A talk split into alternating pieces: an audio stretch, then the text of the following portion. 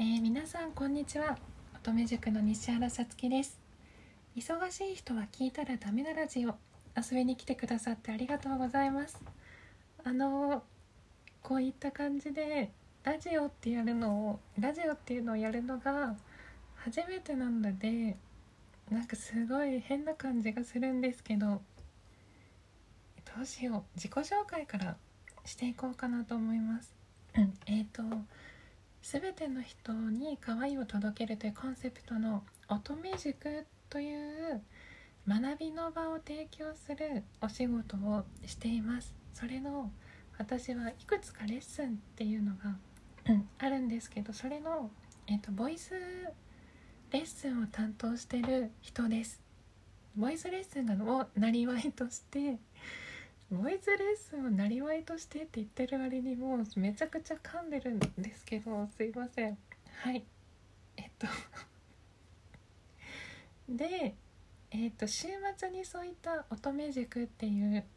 学びの場を提供するお仕事を週末にやっていて、で平日は、結構別のお仕事をしてます。講演会だったりとか、映像関係のお仕事だったりとか、演劇関係のお仕事とか、最近だと出版関係のお仕事っていうのもたくさんやらせてもらってました。愛知県出身です。お菓子がものすごい大好きで、和菓子も好きだし洋菓子も好きだし、なんか毎日すごい量のお菓子をいつも食べてるような気がして、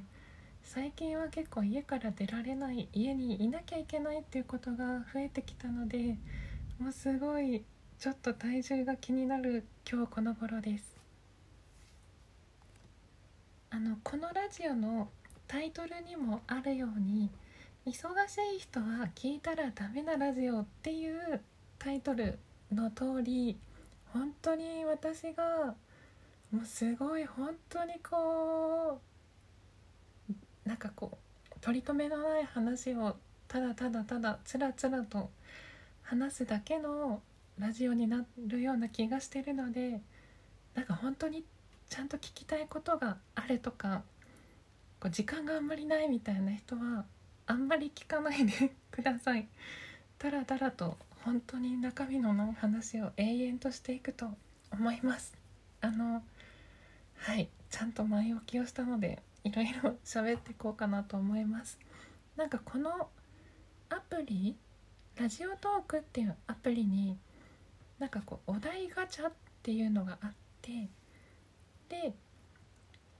でそれのお題ガチャっていうのを押していくと、いろんなお題がいっぱい出てくるんだけど、さっきそれをいろいろ見てた時に、一つ今日これについて話そうかなって思ってたものがあります。で、あなたの座右の銘を教えてっていうお題があって、これ結構いいなと思って、一個喋ろうかなと思うんですけど、私が友達に教えてもらったすごい面白い心理テストみたいなのがあるんですけど、そこに、ちょっと座右の銘ともかかってくるんですけど、四字熟語を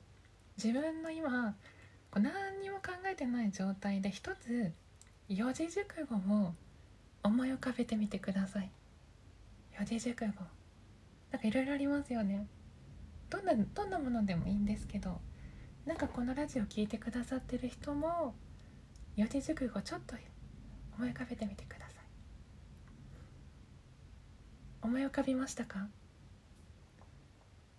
ではその、思い浮かんだ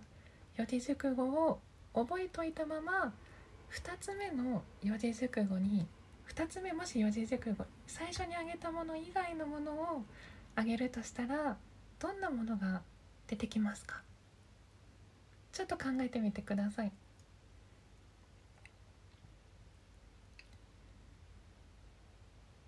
思い浮かびましたか？本当にどんなものでもいいんですけど、漢字4文字、四字熟語。これ何を表すかっていうと、ちなみに私が一つ目に思い浮かんだ四字熟語っていうのが、あれなんですよね。明鏡止水、明るい鏡の止まった水って書いて明鏡止水って言うんですけど、これが一つ目の四字熟語。意味としてはなんかこう常に澄み切って落ち着いて、こう水に波が立ってなくて自分の姿がこうよく見える状態みたいなのを明鏡止水って言うんですけど、常に落ち着いてこう自分のことをよく分かってるみたいな意味を指します。この一つ目に思い浮かんだ四字熟語が何かっていうと、これが自分の人生のテーマだそうです。自分の人生のテーマが一つ目。だから人によってはこう日進月歩とか、一期一会とかいろんな方がいるんですけど、で2つ目に思い浮かんでもらった四字熟語が、これが何かっていうと、恋愛のテーマだそうです。私が思い浮かんだ四字熟語っていうのが、あれなんだったっけな、一期一会だ。一期一会、なんか一生に一回しかないみたいなイメージで、結構恋愛とかを多分考えてるんだと思います。これ人によって百発百中だったりするらしいんですけど、なんかよかったら皆さんもちょっと思い浮かべてみてください。さあ、すごくたどたどしく喋ってるよう自覚はあるんですけど、ここでもう一つだけお題を話そうかな。なんか自分の一番怖いものは何っていう、さっきお題をいただいたんですけど、自分の一番怖いもの、私はもうあれです。皆さん夏場とかのお家に出てくる茶色い G から始まる虫なんですけど、あれが本当にもうめちゃくちゃ嫌いです。もう本当昔から、虫全般ダメなんですけど、本当にG が本当にもう超気持ち悪くて、もう全然ダメなんですけど、なんかそのために、だから大体今5月じゃないですか。6月とか7月暖かくなってくる少し手前ぐらいになった時に、私はいつもすごいG 対策って言って、家中になんかブラックキャップとか、なんか匂いよけのハーブとか2週間に1回スプレーするだけで G がいなくなるスプレーとかっていうのを、こうもう窓という窓の枠組み中にこう散布したりとかして、もう常に G 対策すごい気をつけてます。アルコール、今ご時世的にアルコールで手をこうシュッシュッってやるっていうものが結構盛んだと思うんですけど、私もともと